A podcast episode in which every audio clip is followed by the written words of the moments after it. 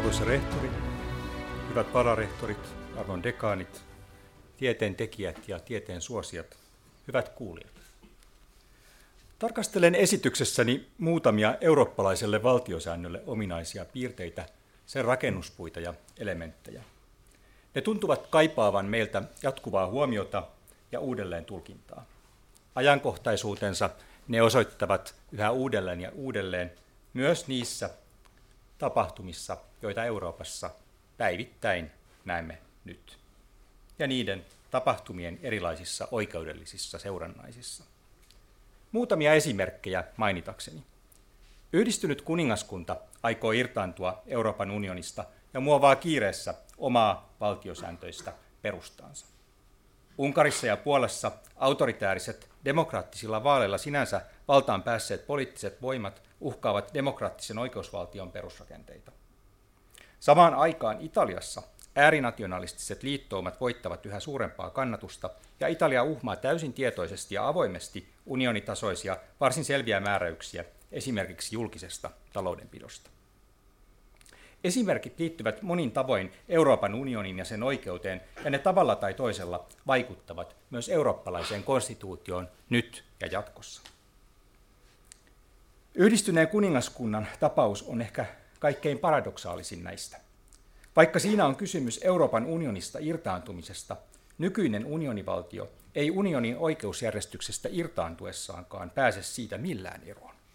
Se nimittäin joutuu pois pyristäessäänkin jatkuvaan keskusteluun siitä, miten suhde Euroopan unionin ja sen jäljelle jäävien unionivaltioiden konstituutioihin muovataan. Samalla nämä esimerkit ovat eläviä osoituksia siitä, kuinka valtiosääntöisellä perustuslaillisella tasolla eurooppalaisessa valtiosääntöisessä tilassa kaikki lopulta liittyy samaan kokonaisuuteen ja on osa myös meidän valtiosääntöämme. Viime kädessä tässä esityksessäni on kysymys siitä, miten eurooppalainen valtiosääntö ylipäätään tulisi ymmärtää ja hahmottaa nykytilanteessa. Esitykseni otsikko, Eurooppalainen valtiosääntö, antaa kuitenkin aiheen tehdä aluksi muutamia analyyttisiä erotteluja. Eurooppalainen valtiosääntö hän voisi oikeastaan viitata pelkästään siihen konstitutionaaliseen perustuslain tasoiseen normistoon, joka ilmenee Euroopassa sellaisissa erityisissä ylikansallisissa yhteisömuodoissa, kuten Euroopan unioni tai Euroopan neuvosto tai vaikkapa juuri Euroopan ihmisoikeussopimuksen sääntelyssä. Samoin eurooppalaisella valtiosäännöllä voitaisiin viitata vaikkapa oman suomalaisen valtiosääntömme eurooppalaiseen genealogiaan tai ylipäätään eurooppalaisten eri valtioiden valtiosääntöjä yhdistäviin ja toisistaan erottaviin seikkoihin. Kuten oikeastaan olen jo antanut ymmärtää, omassa tutkimuksessani eurooppalainen valtiosääntö viittaa kuitenkin eurooppalaisessa valtiosääntöisessä tilassa ilmenevään kokonaisuuteen, joka syntyy siitä, että eri konstitutionaaliset normistot, nämä mainitsemani, ovat likeisessä vuorovaikutuksessa toistensa kanssa ja, kuten sanon, avautuvat toisilleen erilaisten integraationormien avulla. Nämä konstitutionaaliset normistot muodostuvat sekä mainitsemieni Euroopan unionin ja Euroopan ihmisoikeussopimuksen konstituutiotasoisesta sääntelystä, että niiden jäsenvaltioiden valtiosääntöjen kokonaisuudesta. Tarkasteluni kohdistuu seuraavaksi erityisesti Euroopan unionin konstituutiosta ja unionin jäsenvaltioiden konstituutioista muodostuvaan kokonaisuuteen eurooppalaiseen valtiosääntöön. Tämänhetkisessä valtiosääntötutkimuksessa hallitsevin unionikonstituution ja jäsenvaltioiden konstituutioiden välistä suhdetta koskeva teoretisointipyrkimys on valtiosääntöinen pluralismi. Sen keskeisiin ajatuksiin kuuluu tunnustaa sekä kokonaisuuteen liittyvien oikeusjärjestysten suhteellinen autonomia, että niiden heterarkkisesti, siis ei hierarkkisesti, järjestyvät keskinäiset suhteet. Samalla sen johtoajatukset liittyvät kuitenkin tällaisten oikeusjärjestysten avautumiseen toisilleen sekä niiden liittomaisiin yhteyksiin, suorastaan komposiittimaiseksi muodostuvaan kokonaisuuteen ja keskinäiseen vuorovaikutukseen ja dialogiin. Tässä pluralismissa ei siis ole kysymys erilliseksi kasvamisen hankkeesta taikka vain dualistisesta rinnakkaisuudesta ja rinnakkainelosta, vaan ennen kaikkea keskinäisestä sovittautumisesta, kommunikaatiosta ja limittymisestä. Eurooppalaisessa integraatiossa on kyetty rakentamaan varsin vakaat oikeudelliset suhteet siitä huolimatta, että oikeusjärjestykset ovat säilyttäneet oman suhteellisen itsenäisyytensä ja omat keskeiset instituutionsa. Tämä johtuu siitä, että ne samalla ottavat vastuuta valtiosääntöliiton kokonaisuudesta ja eri instituutioilla nähdään olevan yhtäältä kansallisia ja toisaalta korostuneen eurooppalaisia tehtäviä. Integroituneen valtion, unionivaltion valtioelimillä on siis myös eurooppalaisia tehtäviä. Niissä tehtävissä ne toimivat unionissa olevien yksityisten oikeuksien toteuttamiseksi ja niiden edistämiseksi ja unionivaltiota laajemman yhteiskunnan kehittämiseksi. Näitä tehtäviä on niin tuomioistuimilla kuin lainsäädäntöelimillä ja hallitusvallallakin. Tämän hahmottaminen on myös avain vilpittömään yhteistyöhön. Jännitteitä tietysti on, sitä emme voi kiistää, ja paikoin ne liittyvät hyvin kiperiinkin asioihin, mutta usein ne osoittautuvat kokonaisuudessa myös hedelmällisiksi konstituutioiden kehityksen kannalta. Kaikki alussa lyhyesti mainitsemani ajankohtaiset esimerkit havainnollistavat, kuinka yhteennivoutuneita eurooppalaiset valtiosäännöt ovat toisiinsa horisontaalisesti suoraan ja etenkin Euroopan unionin konstituution kautta. Eurooppalaiseen konstituutioon liittyy myös tiettyä vastavuoroisuutta. Useat kansalliset valtiosäännöt Euroopassa ilmaisevat nykyisellään nimenomaisia, myös perustuslain kirjaimeen vietyjä periaatteita jäsenyydestä Euroopan unionissa. Siten valtiosäännöt asettuvat ikään kuin dialektiseen suhteeseen Euroopan unionin konstituution kanssa ja vaikuttavat myös sen kehitykseen. Euroopan unionin oikeusjärjestyksen näkökulmasta kansalliset valtiosäännöt ja Euroopan unionin konstituutio liittyvät toisiinsa unionin konstituution perusteella. Valtiosääntöliitto näkemys tuo esiin sen, että tämä yhteys on olemassa myös kansallisten valtiosääntöjen perusteella. Ja lisäksi se liittää kokonaisuuden subjekteiksi yksityiset unionissa ja sen unionivaltioissa. Näiden yhteyksien vuoksi kansallisen valtiosäännön liikkumavara on myös rajoittunut. Unionin jäsenyys edellyttää esimerkiksi Euroopan unionista tehdyn sopimuksen toisen artiklan perusteella tiettyä homogeenisyyttä jäsenvaltioilta. Artiklan mukaan unioni rakentuu ihmisarvon kunnioittamiselle, vapaudelle, kansanvallalle, tasa-arvolle, oikeusvaltiollisuudelle ja ihmisoikeuksien kunnioittamiselle. Nämä ovat jäsenvaltioille yhteisiä arvoja yhteiskunnassa, jolle on ominaista moniarvoisuus, syrjimättömyys, suvaitsemaisuus, oikeudenmukaisuus ja yhteisvastuu. Ei vähät mitään. Samalla perusteella yhteisiä standardeja asettuu myös unionille.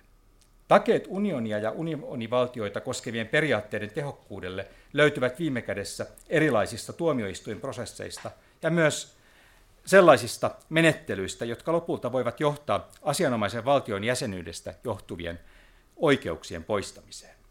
Näillä perusteilla erityisesti saksalaisessa oikeudellisessa ajattelussa painotetaan, kuinka koko järjestelmän leimaa antava piirre on vastavuoroinen valtiosääntöinen stabilisaatio. Havainnollistaakseni tarkoittamaani tarkastelen hetkisen lähemmin tilannetta, johon unionissa on tultu Puolan viimeaikaisen kehityksen vuoksi. Sama koskee muutettavat muuttaen myös Unkaria. Ensimmäistä kertaa unionin historiassa on kysymys siitä, että jäsenvaltio voi todella menettää jäsenyydestä johtuvat oikeutensa. Puolan hyvin nationalistisen ja äärikonservatiivisen hallituksen pyrkimyksenä on ollut kansallisesti lujittaa tehtyjä muutoksia ja tietyn poliittisen suuntauksen asemaa monin tavoin. Niihin on kuulunut myös oikeuslaitoksen toimintaa koskevien säännösten muuttaminen suuntaan, joka heikentää oikeuslaitoksen riippumattomuutta ja mahdollistaa itse asiassa Puolan hallituksen sotkeutumisen tuomioistuinlaitoksen toimintaan. No, mitä merkitystä tällä on meille? Sehän on Puolassa. Kuten totesin, koska Euroopan unionissa jäsenvaltioiden instituutioilla, tuomioistuimen mukaan lukien, on myös eurooppalaisia tehtäviä, ja koska lähtökohtana on unionivaltioiden keskinäinen luottamus ja esimerkiksi kansallisella tasolla tehtyjen oikeudellisten ratkaisujen vastavuoroinen tunnustaminen, päätökset eivät ole vain Puolan asioita, vaan vaikuttavat yhteiseen konstituutiomme. Tähän yhteiseen konstituutioon kuuluu aivan keskeisenä oikeusvaltioperiaate, jonka ytimessä on myös tuomioistuinten riippumattomuus. Puolaa koskeva asia on siten mitä suuremmassa määrin myös meidän asiamme ja huolemme. Puolan tilanne on ensimmäinen tapaus, jossa komissio on käyttänyt oikeusvaltioperiaatteen turvaamista koskevaa kehystä. Komissio antoi itse asiassa jo vuoden 2017 lopulla perustelun ehdotuksen neuvoston päätökseksi, jonka mukaan on selvä vaara, että Puola loukkaa vakavasti oikeusvaltioperiaatetta. Tämän poliittisen prosessin rinnalla komissio on käynnistänyt, käynnistänyt erittäin mielenkiintoisen jäsenyysvelvoitteiden rikkomista koskevan kannemenettelyn nimenomaan oikeusvaltioperiaatteen rikkomuksen vuoksi Euroopan unionissa tehdyn sopimuksen 19 artiklan rikkomukseen viitaten. Artikla lähtee nimenomaisesti siitä, että unionin tuomioistuimia ovat myös kansalliset tuomioistuimet. Ja meillä taas tulee olla luottamus siitä, että ne turvaavat perusoikeudet ja toimivat riippumattomina. Tämä tuomioistuinmenettely on tässä tarkoituksessa mielenkiintoinen etenkin, kun poliittinen prosessi on osoittautunut erittäin hitaaksi ja hankalasti eteenpäin vietäväksi. Eurooppalaisessa valtiosäännössä on tärkeää, että poliittisten elinten pettäessä tai viipyillessä oikeudelliset instituutiot asettuvat turmaamaan demokraattisen oikeusvaltion perusedellytysten toteutumista. Ja selvyyden vuoksi on siis todettava, että kysymys on todella oikeusvaltioperiaatteen turvaamisesta, ja tämä periaate taas on kiinteä osa demokraattista länsimaista konstituutiota, ei mitenkään demokratialle vastakkainen suuntaus. Olemme tietysti tuntemattomalla maaperällä Euroopan unionissa. Euroopan unionin tuomioistuin on tässä vaiheessa vasta hyväksynyt väliaikaismääräyksen komission kanteeseen liittyen, ja asia etenee jossain vaiheessa tuomioistuimen ratkaisuun. Joka tapauksessa Euroopan unionin tuomioistuin on jo väliaikaismääräyksen perusteella vaikuttanut olevan varsin valmis selkeisiin ja ponnekkaisiin ratkaisuihin. Puolan kannalta kysymys on taas sitoutumisesta joko eurooppalaisiin keskeisiin arvoihin tai periaatteisiin, joihin jäsenyys Euroopan unionissa sen sitoo, taikka autoritäärisen illiberaalin järjestyksen seuraamisesta. Asiaan vaikuttavia prosesseja on vielä runsaasti jäljellä. Myös Puolan perustuslakituomioistuimessa. Ja tietysti odotamme vielä Euroopan unionin tuomioistuimenkin ratkaisua. Nämä askeleet ovat tärkeitä ja tavallaan asettavat mielenkiintoiseen valoon sen aikaisemman keskustelun, jossa unionia on lähes lakkaamatta syytetty demokratian erilaisista vajeista. Nyt se toimii itse asiassa demokratian keskeisten periaatteiden turvaamiseksi yhdessä sen jäsenvaltioista, kuten yritin kertoa viitaten valtiosääntöiseen keskinäiseen stabilisaatioon. Entä sitten Suomi tässä valtiosääntöisen stabilisaation kokonaisuudessa?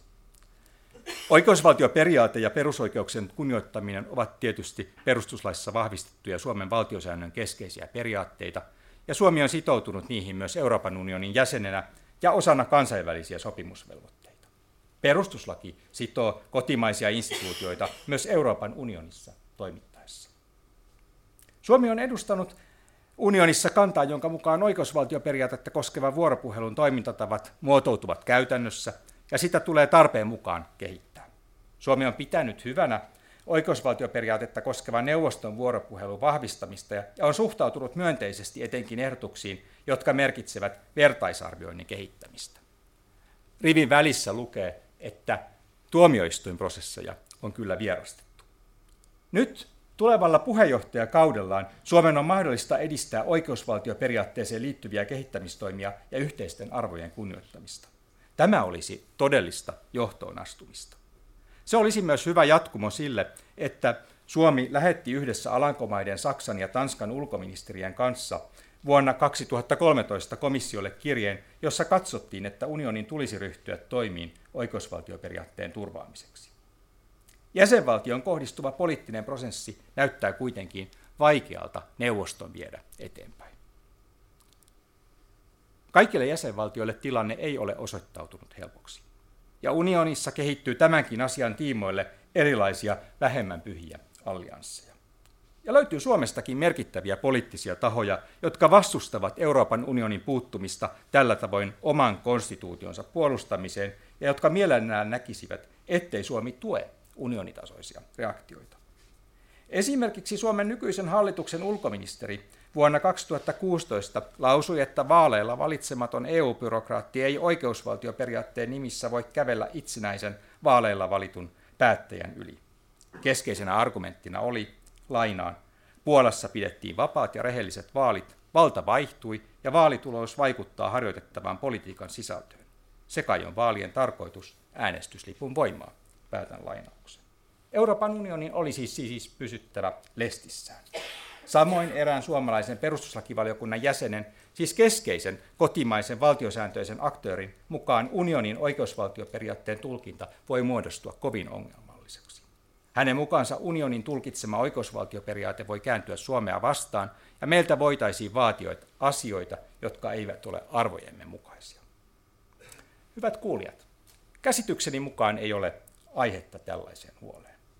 Konstituution kehittämisen suhteen olemme Suomessa olleet koko lailla saamapuolella koko unionin jäsenyyden ajan. Valtiosääntömme ei ole unionin jäsenyydestä heikentynyt päinvastoin. Euroopan unionin konstituutio ei myöskään ole mitenkään tunnoton jäsenvaltioiden konstitutionaalisen normiston suhteen. Euroopan unionin oikeus tunnistaa monin tavoin jäsenvaltioiden valtiosääntöoikeudellisen normiston merkityksen alkaen siitä, että Euroopan unionin perustana olevat sopimukset edellyttävät voimaan tullakseen, että ne ratifioidaan kaikissa jäsenvaltioissa tavalla, joka on kunkin jäsenvaltion valtiosäännön edellyttämä. Eikä kysymys ole vain menettelystä, vaan sillä on myös materiaalinen ulottuvuus. Kysymys on sellaisesta vahvasta lähtökohdasta, jonka mukaan perussopimusten pitäisi olla sisällöllisestikin jäsenvaltioiden valtiosääntöisten vaatimusten mukaiset, kun ne saatetaan voimaan. Ja tästä nyt on kysymys myös Puolan osalta. Samalla unionioikeus edellyttää unionivaltioiden valtiosääntöiseltä normistolta, että niissä jaetaan EU-sopimuksessa määritellyt valtiosääntöiset arvot ja periaatteet. Lisäksi, kuten perussopimuksista perusoikeuskirjan mukaan lukien ja erityisesti unionin tuomioistuimen pitkäaikaisesta soveltamiskäytännöstä käy havainnollisesti ilmi, varsinkin perusoikeuksien suojelussa pyritään vahvastikin kytkemään unionitasoiset perusoikeudet jäsenvaltioiden yhteiseen valtiosääntöperinteeseen. Yhteisen valtiosääntöperinteen sisällyttäminen unionin konstituutioon on suorastaan osa sen integraationormistoa. Lisäksi unionin pitää oman konstituutionsa perusteella myös kunnioittaa unionin valtion valtiosääntöidentiteettiä.